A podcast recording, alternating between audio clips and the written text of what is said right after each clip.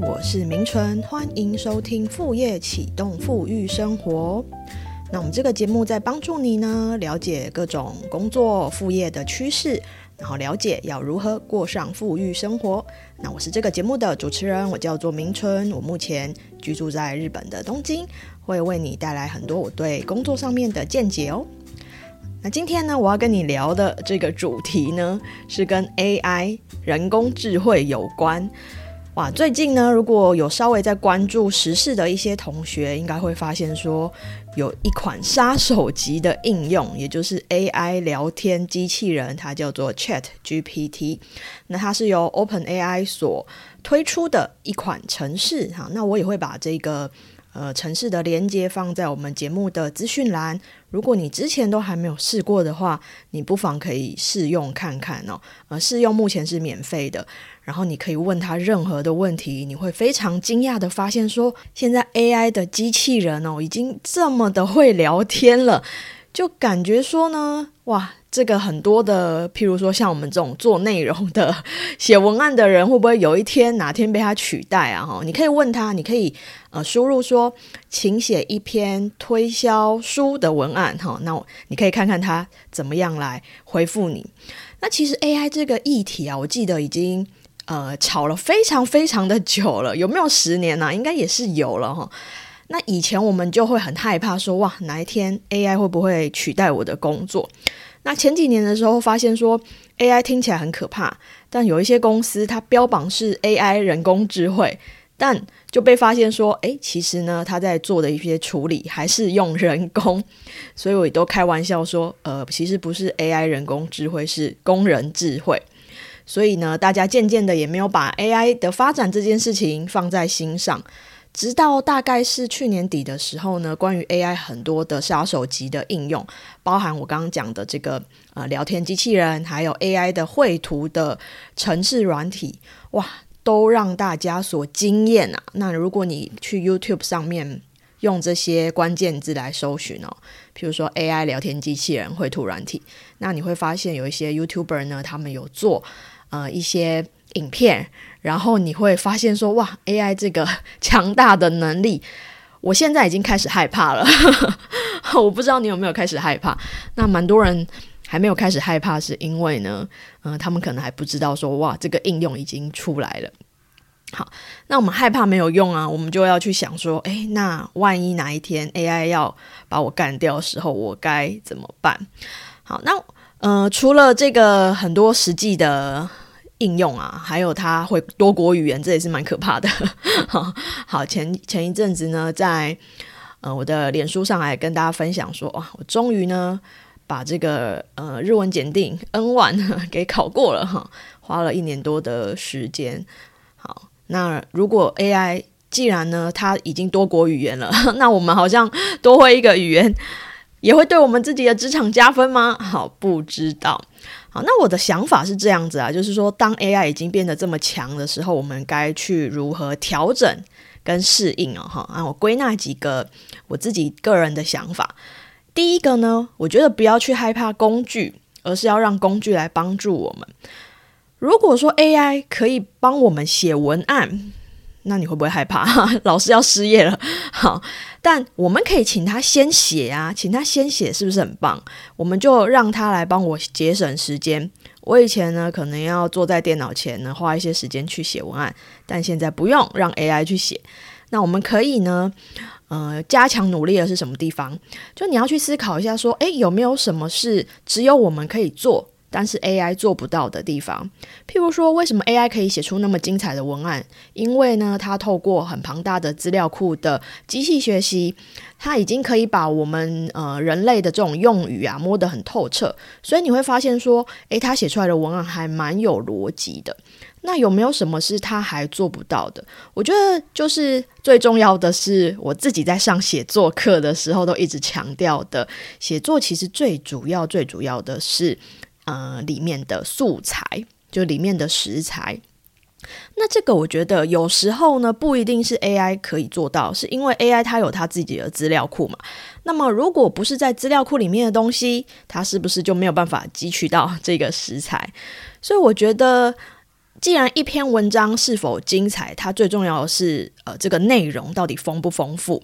那我们可以做的就是，我们可以用我们对读者的了解来判断说，读者到底最想知道什么，然后你可以用尽自己的力量去。收集到这些珍贵的素材，然后呢，写成一篇好文案。那当然，后面呢，写文案的地方，你可以让 AI 去呃帮你代为处理。好，譬如说呢，你可以去访问到一个人呢，哇，这个人呢，他可能是很厉害的一个人，但是他平常也没有在经营自媒体，他也没有出现在台面上，可是他非常的厉害。那你有机会访问到他。你是不是就可以写出跟别人不一样的文案呢？那还有，我觉得另外一点就是说，呃，有时候我们文案写得好，是因为我们掌握到了读者的一些共鸣跟情绪。那这些有机会是 AI 做不到的，还做不到，以后做不做不到，我不知道了。目前还做不到。那是不是我们现在可以把呃力气放在这上面？以写作来说，我们可以呢尽量的让我们去收集到。非常珍贵的素材，然后利用呢，诶，读者可能会有共鸣，或者是呃，会有这种想了解的这种题材去切入。好，以上是第一点。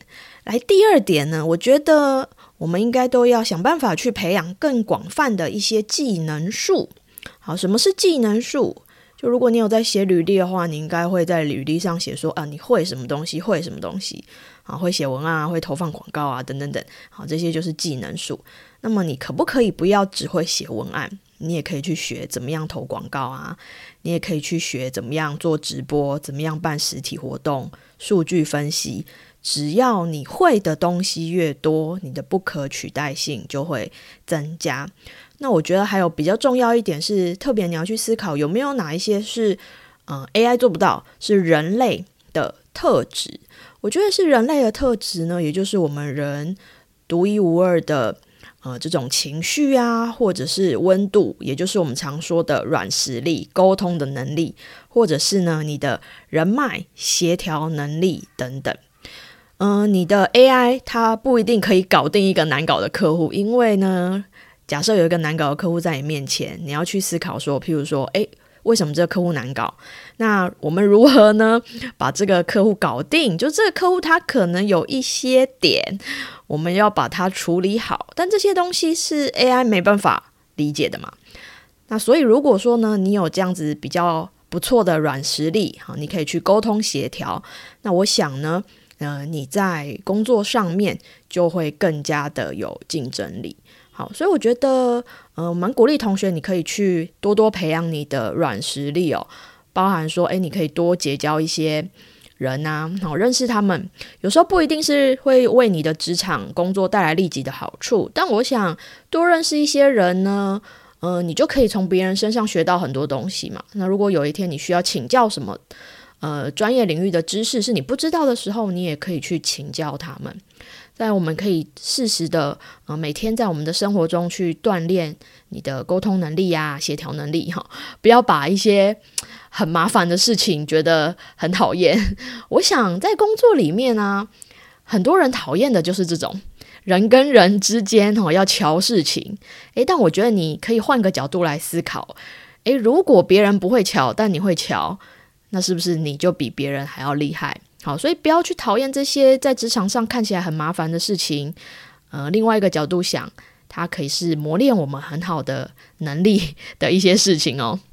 好，在第三点呢，我觉得，呃，我还有观察到另外一个现象，我想这一点大家应该也都知道，就是现在人的寿命真的越来越长。我之前看到的数据是，台湾人的平均寿命已经是八十岁嘞！哇，八十岁！八十岁是什么意思？这是平均哦，所以意思是说，你有可能活得比八十岁还要再久。那么长寿化呢，有几个我们要注意的地方哦。第一，到底就是你钱够不够用嘛？你哪一天如果不在工作赚取你的主动收入的时候，那你存下来的退休金够不够你活到人生的终点？那那更不用说，我们可能在。呃，生呃人生的晚期的时候比较容易会生病嘛，那尤其有一些病可能就一生下去就是不太会呃完全复原的哈。那所以第一个当然是钱的问题，那如果说你家很有钱，或是你很会赚钱，那钱不是问题。第二个问题就是，我觉得时间如何去打发也是一个问题。虽然呢，大部分的人都觉得寿命不是越长越好吗？但我有时候也会觉得说，长寿会不会某种程度上来说是一种诅咒？如果说你都很健康，那当然没有问题，你也有钱，那你就可以做很多你自己想做的事情。但如果说呢，不小心我们没有那么多退休金，然后身体又没有那么健康，那就有点苦恼了。那纵使你很健康又有钱，你会想说，那我到底要做什么事情？所以你现在有没有自己的一些兴趣啦，或者是你想做的事情？这些事情呢，是你觉得你一直到生命的最后一刻，你都还想做的事情？很多人就会说，哦。我就是想要每天玩啊，我就不想上班啊，吃喝玩乐，好最棒。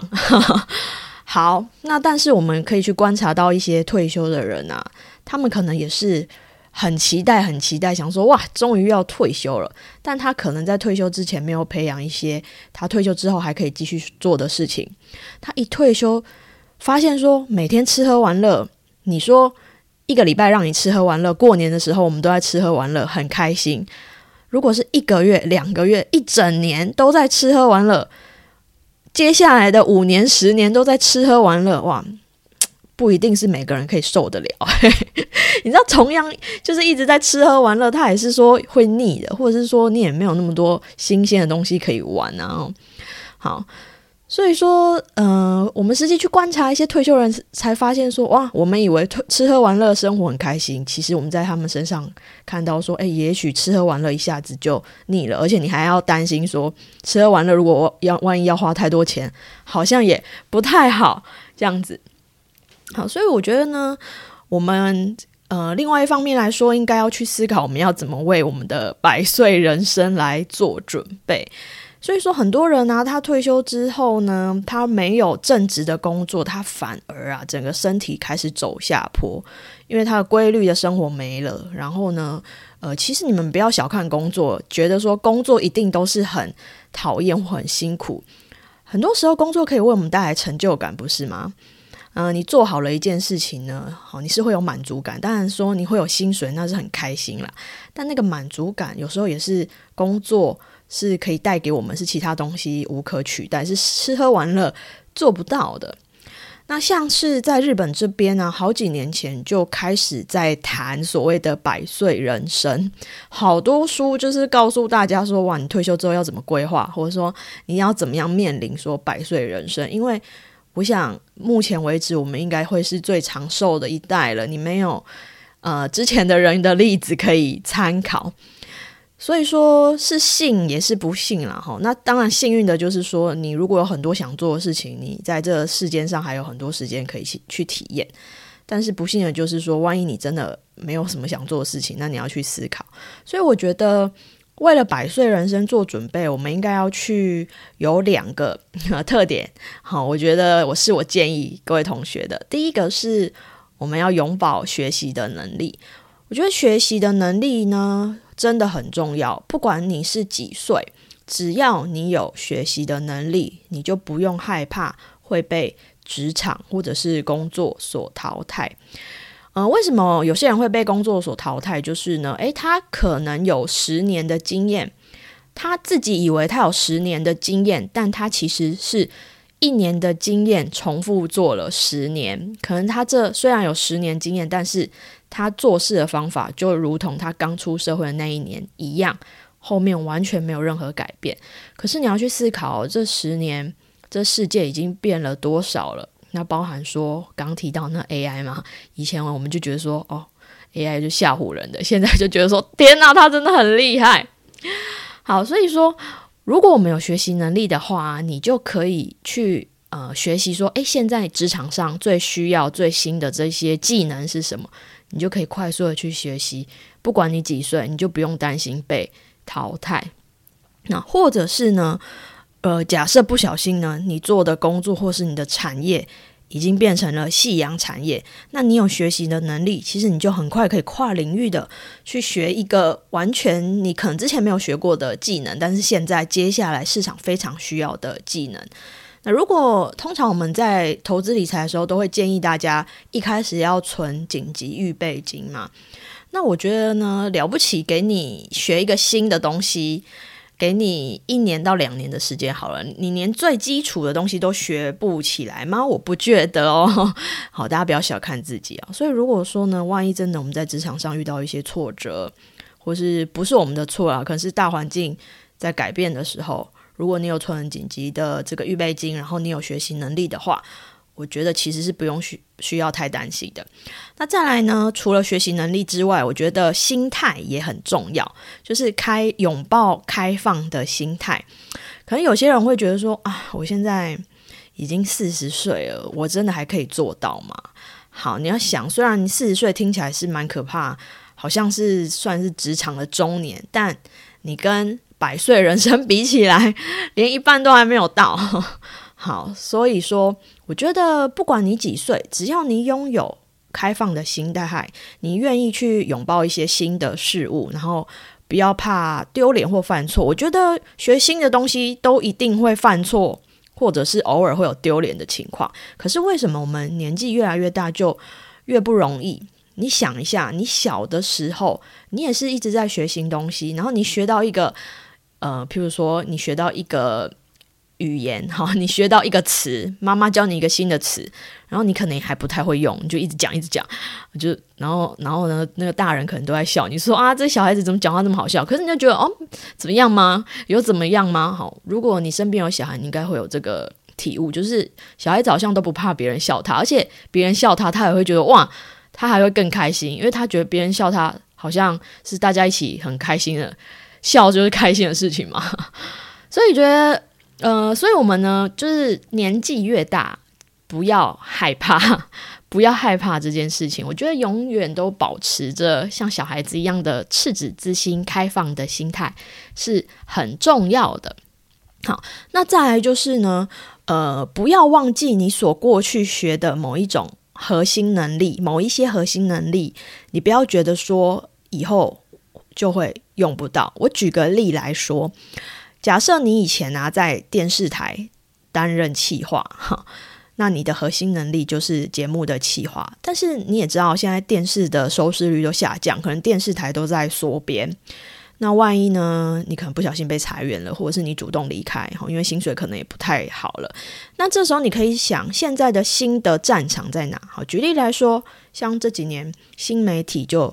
非常的崛起的很厉害嘛，比如说 YouTube 啊，或者是呃最近真的很红的这个 TikTok 抖音啊，那你可不可以利用过去在做节目企划这个核心能力，把它变换到写 YouTube 脚本或 TikTok 脚本？那当然啦，因为这个平台的不同，它会有一些需要调整的地方，就像电视节目可能一集是四五十分钟。但抖音可能现在大家三分钟就已经很长了吧？那你做四十分钟的节目跟三分钟的节目，那一定是差非常的多。所以有些地方你要去调整，但有一些地方的核心能力是不变的。好，所以如果我们有学习的能力跟开放的心态，其实你可以把你自己过去曾经。很厉害的核心的技能，适时的去做转换。我相信你在新的战场也会找到很适合自己的一个位置，但前提就是以前如果你成功的一些包袱，你要把它放下。那如果万一你现在遇到挫折，你要告诉自己说这些都是正常的，但你就想着我要怎么样去克服。就像我们现在会看到，诶，很多譬如说 IG 上或是抖音上，很多他以前可能是。呃，现在年纪比较大的那种呃退休人士，可是呢，诶，他可能跟小孩子学习，跟孙子学习，然后他现在变成一个 IG 网红或抖音网红，都是有可能的啊。所以你不会知道说，诶，你的第二职涯会过得怎么样子的精彩。但如果你一开始就有否定的心态面对自己，那我想可能成功几率就不大。好。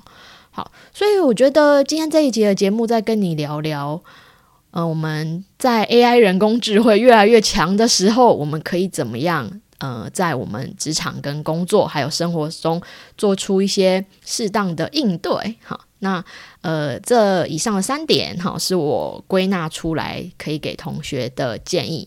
好，再重复一次，第一点就是不要害怕工具，让工具帮助我们。第二点呢，培养更广泛的技能树，特别是要掌握那些属于人类的特质，像是软实力或者是人类的温度。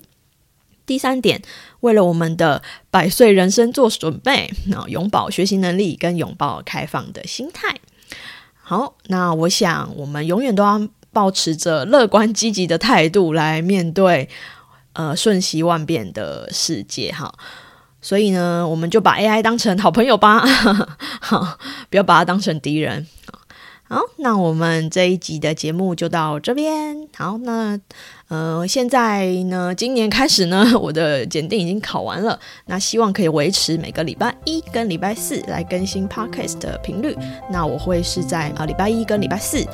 早上六点的时候来更新。那如果你对这个 podcast 有兴趣的话，欢迎你持续锁定收听哦。